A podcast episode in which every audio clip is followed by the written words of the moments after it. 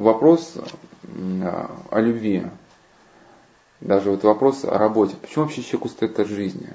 Да, потому что, ну, мы уже говорили, что, во-первых, он живет не цельно как-то, ум его в одном месте, сердце в другом, тело в третьем. Но по мнению старца Паисия, человек часто устает, потому что он делает свою работу без любви. Например, если ему кто-то не любит свою работу, а ему надо, чтобы ее окончить, подняться на гору, только один вид этой горы отнимает все силы. Тогда как, тогда как другое дело, то же самое от сердца, взлетает на гору, сам того не замечая. И тот, кто любит свое там дело или свой огород, может там работать сутками, несмотря на солнцепек. Да, и всем влюбленным это хорошо знакомо, что есть любовь. Ты там на край света приедешь, нет любви тебе, как говорится, невозможно будет мягкое место оторвать, когда там от стула, когда ты смотришь телевизор, а любимая девушка тебе звонит по телефону. И вот даже такой отец Валерьян на этот счет интересный рассказывал эпизод, что он говорит, что дети на самом деле гораздо мудрее, чем нам кажется. Маленькая девочка спросила папу, показано, ругающиеся эти мужа и жену, папа, почему не ругается? Ну, он стал объяснять, ну, понимаешь, здесь есть такие семейные конфликты, там у них очень серьезные там проблемы. Но он пытается объяснить, но что-то, что-то чувствует, что что-то, что-то не клеится. Мальчик говорит, да не любят они друг друга, потому ругаются. Все, ребенок все понял действительно точно, как оно есть. Значит, если человек, по мнению старца, если полюбит свою работу, не полюбит свою работу, то уставать будет вдвойне, и душевно, и телесно. А раз он будет уставать э, душевно, то телесный отдых не будет восстанавливать его силы. Вот душевная усталость, вот что изматывает человека. А если человек работает от сердца, то он испытывает радость. И вот это, даже он говорит, что это удовольствие, которое каждый человек испытывает с работы, которую делает от сердца, это то, что нам дал Бог, ну как в дар, чтобы вот эти люди, которых он создал, его не, не уставали. И старец считает, что это восстановление сил через усталость. Ну а, а другую мысль приводил его, то, что там мама одна была и в заботах, и в делах, и куча детей у него было – но все и было в радость, потому что как-то имело цель в жизни. И когда я говорил о склонности, я тоже остановился очень, то есть не останавливался подробно, хотя зря. И сейчас вот хотя бы восполню пробел. То есть мы говорили, что нужно найти, э, желательно понять, какая человека склонность. И ему самому понять, и тем, кто им занимается сейчас вот в центре Анатолия Берестова, на третьем этапе уже реабилитации, ну, конечном, а, усилия э, работников центра направлены на определение психологической предрасположенности к различным видам деятельности. То есть, что человеку сдается больше всего. Я э, рядом с этим высказыванием отца Анатолия, который так кратко выразил, приводил э, мнение, мне очень понравилось. Антония, архиепископ Антония, я даже вот советую всем молодым, с которым приходится на что-то говорить. Я вот первую часть повторю, а вторую просто я ее выбросил. За неимением как-то пробегая галопом по Европам, но хотел бы остановиться, что начиная жизнь, молодежь не знает, к чему она предназначена, но каждый юноша дарен какими-нибудь способностями, и он должен развивать их всеми силами, чтобы быть готовым исполнить свое назначение, когда он нужен будет Господу. И он же пишет, что очень часто наши способности пропадают без пользы для других и для нас самих, потому что мы по небрежности не развили их. Напротив того, мы должны были бы упражняться постоянно в той отрасли, которой имеем дарование. И в свое время Господь ясно укажет нам применение наших сил. То есть вот что сдается, да, на то и нужно обратить внимание. И кто знает, как оно будет. Я приводил мысль старцев одежд, некоторые люди не хотят делать ничего, особенно молодые, говорят, ну, какой в этом смысл, какая в этом польза? Да ты сейчас об этом не думай, ты делай. Делай, что можешь. А впоследствии увидишь, что пригодится и тебе, и другим. Даже эти выписки я тоже делал ради себя самого, и даже если я вам рассказал, я думал, ну какой смысл мне какие-то отдельные статы выписывать, ну еще с этого, что я мир что ли изменю? На вот и случайно появилась Евгения Владимировна потом с центром. И вот э, Евгения тогда э, в прошлый раз э, заинтересовала беседа о том, что нужно начинать дело, несмотря на трудности. Я поэтому сейчас, чтобы уже перейти к заключению, на этом вопросе остановлюсь. Я тогда просто во время нашего последнего приводил мысли преподобного Исаака Сирина, и я просто более полно как бы озвучу уже, чтобы мысль интересная, что он пишет, что блажены те, у которых есть простота и непытливый нрав. Ну, я своими словами очень много буду сокращать. Они скоро спасаются в пресной царстве и находят покой в селениях людей, ну, которые тоже хорошо, которые хорошо потрудились. Они, вот эти люди, то есть простые, непытливые, с надеждой вступают на путь э, тяжелый и не возвращаются назад и не останавливаются, чтобы начинать как бы исследовать, да, каков этот путь.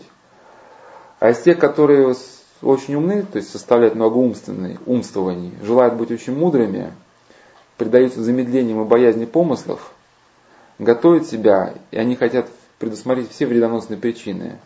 Большая часть этих людей оказывается сидящим при вратах своего дома.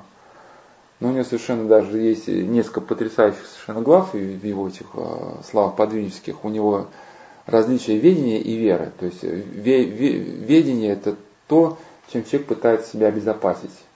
Я бы даже все системы, может быть, технологий обозначил как ведение. Ну, и Исаак Сирин ставит веру выше.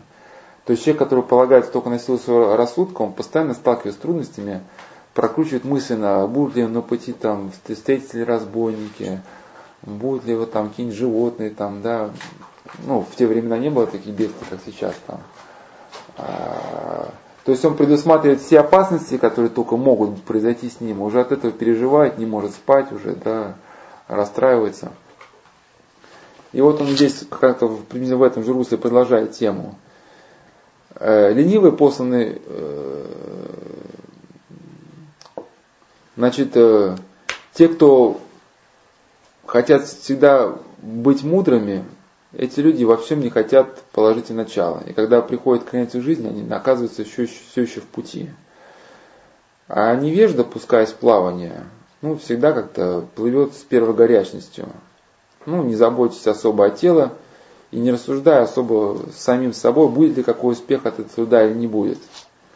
Исаак Сирин делает вывод, что избытка, избыток мудрости да не станет ну, у тебя причиной тому, что поползнулся, да, Напротив того, возложив упование на Бога, мужественно полагая начало пути, исполненному крови. Да, то есть не просто пути, а пути, на котором много крови. Ну, конечно, не то, что ты проливаешь чужую там, а твоя проливается. Посему никак не умудряйся до излишества, но вере дай место в уме своем. С мужеством начинай всякое доброе дело, а не с двоедушием приступай к таким делам, не колеблясь сердцем твоим в уповании на Бога, чтобы труд твой не стал бесполезным и дело твое обременительно.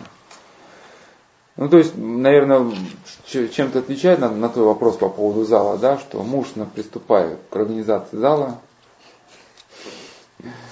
не мудрствуя особо, где, где найдется душа, потому что часто все может произойти само собой. Ты просто зайдешь, главное еще даже оказаться вот именно в, в контексте, когда ты сам с собой рассуждаешь, какой зал там строишь в уме, во-первых, сознание оно не может э, идеально сконструировать модель зала. Сознание души тем будет представляться одной формой, зал будет совершенно представляться другой. И не умея сопоставить эти два размера, ты будешь считать, что, например, души здесь никак, да, не пролезет. А просто приехав в зал, там, переступив там через эти груды щебня, там, да, в пыльных кроссовках, ты видишь, так он же вместо для души, он отлично 2 на 2 да, что искать-то? Да, это знакомо. Да. И дальше вот так Ефрем Сирин как-то утешает людей. Не убойся, говорит он, положить начало доброго пути, вводящего в жизнь. Пожелай только пойти всем путем, и если окажешься готовым, тотчас благоустроится пред тобой путь. Ну и более современный духовный писатель, уже который жил в нашем веке, а не в первом тысячелетии, он как раз э, приводит ту мысль, что человек вот не знает, как, не может, кстати, вот то, что мы Дарья Сергеевна говорит, то есть Даши, э, как войти вообще войти в путь э, веры. Вот не надо особо много рассуждать, ты просто начни делать то, что вот перед твоим носом, грубо говоря, находятся, да, эти малые добрые дела. Если человек начинает следовать этим э, путем, то перед ним тут же открываются за этой дверью следующие какие-то горизонты. Вот архиепископ Нафанал Львов, он так и писал, кажется, одному юноше какому-то, что если человек избирает путь веры, если он сильно, решительно и горячо захочет приобрести ее, то есть веру, то Господь даст ему веру. Потому что этого всего больше и хочет Бог в отношении человека. И если человек утвердится в вере, главное, если он будет жить по вере, не оставит свою веру бесплодной, ну то есть начнет что-то делать, то откроются ему внутри его сознания обширные горизонты, укрепляющие веру. Да? То есть только вступи на путь, и сразу же откроются горизонты. Даже вот на, какие-то, если попадаете на конференцию, еще вопросы не знаете. Я синдальный отдел там приехал как-то там случайно совсем. Там мне визиток надавали, там что-то со всеми познакомился. Ну и потом во многом это как-то определило какие-то дальше мои искания. То есть, э, хотя и говорят мне, отец Александр привел этот принцип этого Акама не вводить новых сущностей. Но я не всегда согласен, что Акам является для нас мерилом истины. Ну, и речь идет о том, что если ты можешь объяснить какой-то вопрос более простым способом, не вводи новых сущностей, чтобы объяснить вопрос более сложно. И надо, ну, нужно сущности вводить, чтобы как бы расширить поле деятельности. Меня научила это стоматолог одна делать. Ну, она не знала, что меня научила. Просто у меня был остаточный пульпит, не удалили до конца нерва, у меня ужасно болел зуб. И зуб был тяжелый, она позвала заведующее отделение, так говорит, что вначале скрой всю поверхность, ну то есть распили этот зуб, чтобы расширить себе площадь для, площадь для деятельности. Ну, вот как-то эта фраза, она во мне дремала, а потом через несколько лет всплыла, когда вот как раз э, столкнулся э, ну, с вопросами, когда что-то выяснить, разобраться в каком-то вопросе. Я вспоминаю, так, расширить площадь для деятельности. Сразу там э, выхожу на каких-то людей там, так, а вы как этот вопрос решаете? Так, так, понятно. А куда вы, а где, где вы были? Так, понятно, что вы читали? И раз вот так, буквально два-три ничтожных звонка, и всегда я с каждым делом тоже борюсь с искушением. Ну что мне два звонка надо? Вот дали телефон Сергея Белько. Ну что такое, Сергей? Что мне один звонок? Я позвоню, и что из этого? Я в итоге вылил в такую всю беседу. И этот э, уже с ребятами, мы уже там уже думаем, как нам по скайпу дальше общаться, или это, куратор даже говорит, бросай свои соловки, давай там. Хотя все, все в итоге упиралось э, в желание, то есть в выбор, звонить ли мне по этому телефону или не звонить. Ну и дальше уже непосредственно тогда перейдем, перейдем к, все-таки к окончанию какому-то. Ты... Я вас это покину потихоньку. Ты всегда с нами. А? Ты всегда. Хорошо. Спасибо большое. Пожалуйста. В общем, а, прошлую беседу, вот уже, уже сейчас уже дальше пойдет осознанная такая э, э, тема, а, мы остановились э, на том, что в принципе сильные люди мира сего, они тоже высказывают подобные мысли о цели жизни. Вот я вас не было тогда, приводил мнение Мацутаса Аяма этот. А, если кто-то не знает, что он не просто десятый дан у него был по карате, а он готов был вызвать на поединок любого специалиста по единоборствам, который только был готов этот вызов сделать. То есть он путешествовал по миру и вступал в поединки с каждым. Ну, в итоге он как бы победил всех. Ну, приводил высказывание вот этого Брайана Трейси, которого ну, не я лично, многие люди считают одним из самых крупных бизнес-консультантов в мире. Тоже вопрос все эти даже светские люди успешные согласны с нами, что нужно следовать своей цели, делать то, что тебе нравится. Но всех этих светских технологий есть один минус, или плюс, не знаю, то это вопрос смерти. Да, как это, что верть круть, круть верть, все равно приходит смерть. То есть, вот как и я остановился на высказывании Исака Сирина, что когда человек изберет нечто за, э, нечто за смысл жизни, пусть он это нечто пересечет линии смерти. И он видит, что останется от его смысла. И дальше вот я э, разбираю его мысль просто. Да, хочу, чтобы тоже мы сакцентировались на этом, потому что от вопроса смерти зависит во многом, как мы будем понимать самих себя. То есть, насколько правильно будем понимать самих себя. И он пишет, что э, ценность э, и науки, и философии, и всякие религии человек может прочитать только в контексте смерти. Потому что через науку, через философию, через любую религию человек попытается победить смерть.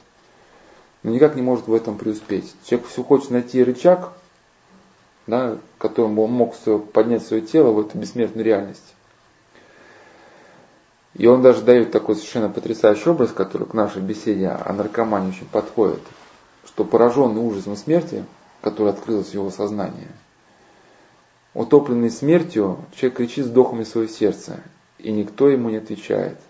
А если что и промямлет наука, и философия, и культура, все это наркотики, которые никак не могут усыпить душу и тело человека, пробужденные ужасом смерти как один человек, там, а, который очень сильно пьет, на все предложения бросить ему пить, он отвечает, мне осталось жить 10 лет.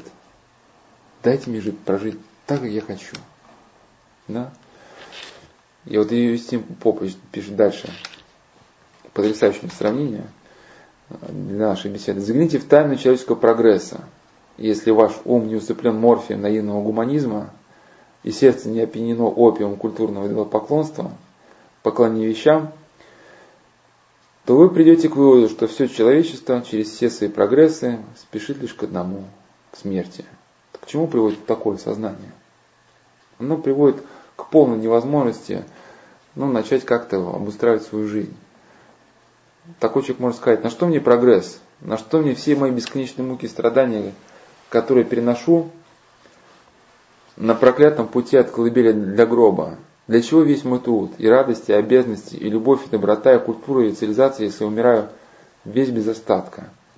Все то, что зовется прогрессом, и работа, и обязанности, и любовь, и доброта, и культура, и цивилизация, все, все это вампиры, которые сосут мою кровь, сосут, сосут и сосут, будь они прокляты.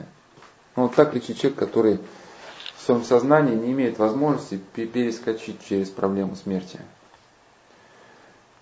И ну, мысль Ивана Ильина на этот счет я приводил, что да, только перед пристальным оком смерти человек на самом деле дает цену всему, что он делает. Что смерть смотрит, смотрит просто, и не каждый человек выдерживает взгляд. Или что, что может утвердиться перед лицом смерти, то и достойно как бы э, того, чтобы стать ну, главным в нашей жизни. Вот то, чем ты занимаешься, там, не знаю, скажи, что Сможешь ты оправдать эту ситуацию перед лицом смерти? Если сможешь, значит правильно это делаешь. Ну там какой-то Варнава Беляев, я ни в коем случае этих, кто-то насекомые эти люди называются, не антропологи, ну, не суть важно. Он просто описывал, там, приводил выдержку из э, творений какого-то любителя насекомых, который описывает навозного жука, ну, выражаясь, грубо говоря, в дерьме он копается, и с таким восхищением там описывает, что всю эту ситуацию но он, конечно, не в осуждении говорит, ну вот, да, вот некоторые занимаются этим. Но, например, придет к вопросу человеку осознания. Вот ты можешь оправдать вот это дело своей жизни, да, перед лицом смерти. Понятно, пока ты молод, ты там суетишься, у тебя там все экспедиции, туда-сюда, тебе нет времени задуматься, остановиться. Но придет время, ты остановишься, задумаешься. Но мы уже обсуждали, что если человек не сумеет оправдать свою жизнь, то он приходит к распаду личности.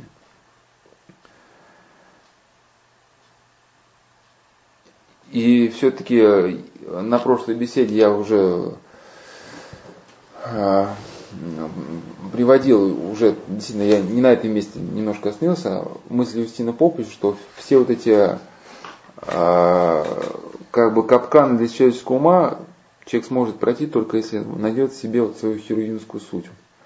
Суть своего существа вот этого Бога.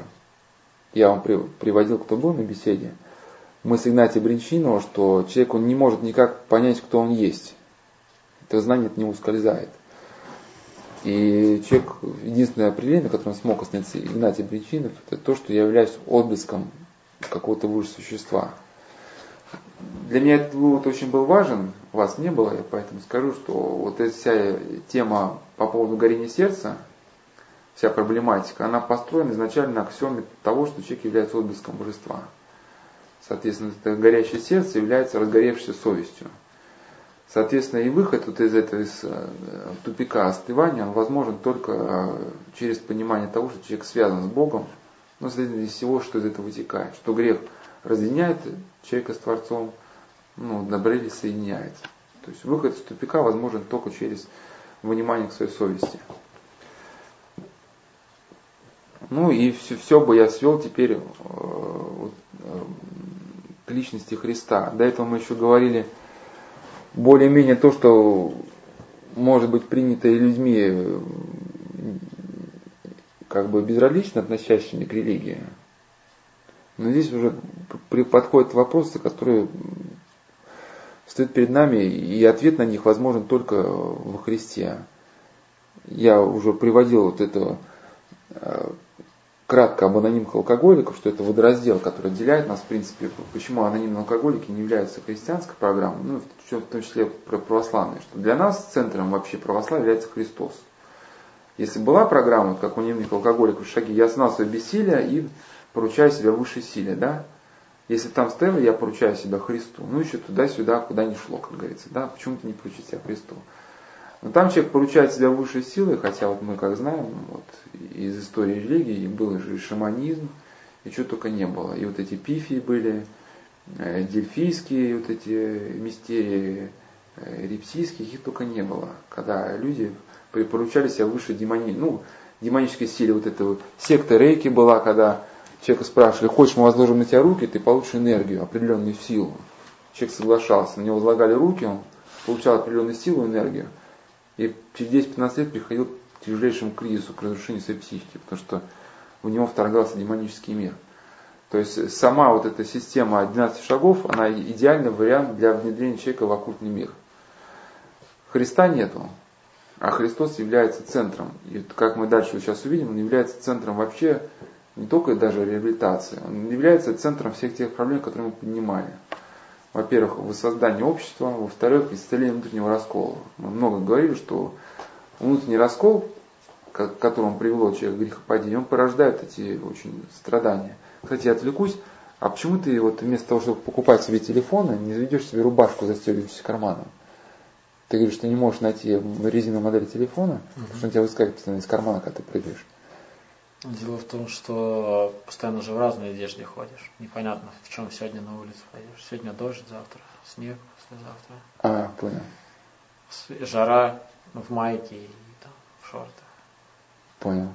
Ну, у тебя жена появится, ты можешь ей получить. с логотипом э, паркура. Дальше везде будет на, на, на, на, на сердце не надо, потому что там э, получение все равно телефон идет. На правой стороне вот такой кармашек с паркуром. Всюду пришивается вначале как? К телу пришить проще. А? Вот, представляешь, какая колоссальная тебе подсказываю вообще эффектную идею э, выпустить из паркура майки, где нагрудный карман будет вместо кармана будет рукавичка. Представляешь, вот пришитая рукавица, она вместо, вместо нагрудного кармана. И, и сбоку пришиты две рукавицы. Он может, угу. тут, Очень хорошая идея. Да, и ты кладешь как бы карман, у тебя две рукавицы торчат или перчатки, ты застегиваешь на молнию. И, и чисто паркуровская вот эта тема, как, угу. по которой будете себя узнавать. По поводу телефона для этого нужно ценить просто, на самом деле. А? Для этого нужно ценить. Ценить? Да, когда не, ну все равно. Но ты имеешь возможность получить э, блаженство, как мы говорим, что тот не особо ценит земное. Ну хотя нет, хотя это как бы будет скорее элемент греха, потому что даже когда испытывает свою совесть, ее испытывает по отношению к Богу, по отношению к ближним, по отношению к самому себе, по отношению к вещам. И преподавал говорит, что если мы по нашей вине вещи приходят в негодность, то вы тоже как бы против Ну, совести. конечно, новые же нужно покупать. Ну ладно, мы дальше идем. И вот я бы хотел все свести уже, у меня написано заключение, всех обрадую. То есть, что я хотел сказать в заключение, что задача, которая стоит перед отдельным человеком, который хочет помочь отдельному наркоману, она эта задача приблизительно напоминает ту задачу, которая стояла перед Христом и тем миром, в котором пришел. Христос пришел, как мы уже говорили, дать миру не социальные отношения, а исцелить природу человека, исцелить его естество и восстановить образ Божий. Как это понимать, чуть дальше расскажу. Именно вот в примере Христа, мне кажется, что и нарколог, даже и психолог, и сам зависимый, ну, почерпнет обильное вдохновение в понимании вот сути, что все-таки должно произойти с человеком на пути к выздоровлению. И вот эта суть, которая должна произойти, чрезвычайно она как-то, не знаю, как-то очень интересно выражена в мысли преподобного Афанасия Великого. Возможно, я неправильно его понял, но я вот просто выскажусь. Так как он пишет, что так как смерть связала себя с телом, и как бы существо вместе с ним овладело им, то и жизни надлежало привиться к телу, дабы оно, облегшись в жизнь, свергло с себя тление. Ну, то есть вот это сам грех, вот по мысли преподобного Макария Великого, он, внедрившись в человека, создал такую как бы антиличность. То есть внутри человека существует еще одна греховная личность, которая действует по своим уже законам.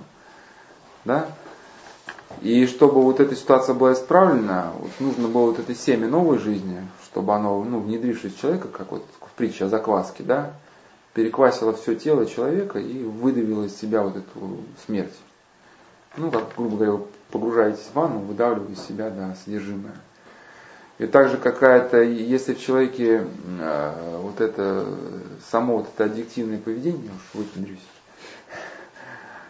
вот. Не, не дело не в том, чтобы гнобить, вставить в какие-то ограничения, чтобы привить к человеку, привить к человеку росток новой жизни, новую вот эти формулировку, новую даже какую-то идеологию, чтобы начавшись изнутри, там у нас тема была горение сердца, в нем стала разгораться новая жизнь. И разгоревшись, прогорел до самой поверхности, выдавив из себя все остальное. Ну, например, как в одной комнате, да, сидит один человек, два сидеть не могут. Заходит другой, выдавливает первого. И хотел бы остановиться очень на э, словах отца, то есть не отца, а профессора Осипова, о том, что необходимо вот именно исцеление самой природы человека. До тех пор, пока природа человека остается больной, раздробленной, невозможно достичь благоденствия ни при каком социальном строе, ни при каком государственном строе. Вот, я эту мысль уже э, э, приводил, сейчас я чуть подробнее разберу. И скажу, что вот эта раздробленность человеческой природы, она сейчас чувствуется людьми очень остро. В прошлые века она чувствовалась, ну, еще не так интенсивно, потому что мы жили все-таки в мире, в обществе, которое создавали цельные люди. Произведения искусства несли в себе определенную глубину, идею. Даже Иван Ильин писал, что человек, э, художник, он всегда слуга Божий. Знает он о том или не знает. Если искусство поднимает человека над э, пошлостью, да, вот обыденностью, то оно уже как бы вот это э, связано с Богом. И само наше искусство, музыка, там живопись, архитектура, оно было цельным. Современное искусство, абстракционизм, концептуализм, оно уже искусство раздоб... людей раздробленных, разрушенных, который вот этот диссонанс, выпустившийся из их голов, несет уже массы. Мы же как сольфеджио изучали, там, проходили авангардизм музыки, то есть не ноты, там были такие кластеры, то есть э, клавиатура, и там место, где должен пройти кластер. Ну, кластер это что такое? Удар кулака по, по пианино. Есть были такие там приемы, там, там локтем надавить, там еще чего-то там. То есть вот музыка стала вот врождаться уже вот в это. Во многом э, наши родители, они еще не могут э, понять наших психологических проблем, потому что они не верят в существование этих проблем, вообще в существование раздробленной личности. Потому что многие из них все равно еще видели своих бабушек, дедушек. Я даже как-то глубоко уверен, что э, успехи коммунизма, даже это заслуга не коммунистической идеологии, а заслуги христианства, которое было до пусть даже эти коммунисты, энтузиасты, они там отрицали Бога, но все равно они были воспитаны трудолюбивыми своими предками, бабушками деревенскими, которые приучили их к труду, приучили к внутреннему горению какому-то, да, к какому-то чувству ответственности. С каждым поколением, не имея подпитки идеологической, вот эта ответственность, желание вообще чем-то заниматься, оно постепенно с каждым поколением угасает, угасает, угасает. Ну, например, меня вольно-невольно в чем-то сформировалась бабушка. Она привила очень мне много добра. Ее само вот лицо, выражение, жертвенность. Елена Владимир рассказала про свою. Сейчас это поколение вот добрых этих бабушек уйдет, на кого нам останется смотреть? Оно уже ушло. В принципе, принципе, вот институт бабушек, вот если вот говорить Да. современным языком. Да, нам останется Его сма- нет. с- с- смотреть на безумие друг друга только. Вот уж, уж- ушел прежний мир, который еще сохранил в себе понятие вообще цельной личности. И, конечно, все более, более погружаясь в эти там а, фигуры, здания, вот эту а, музыку раздорной личности, мы сами перенимаем все вот это.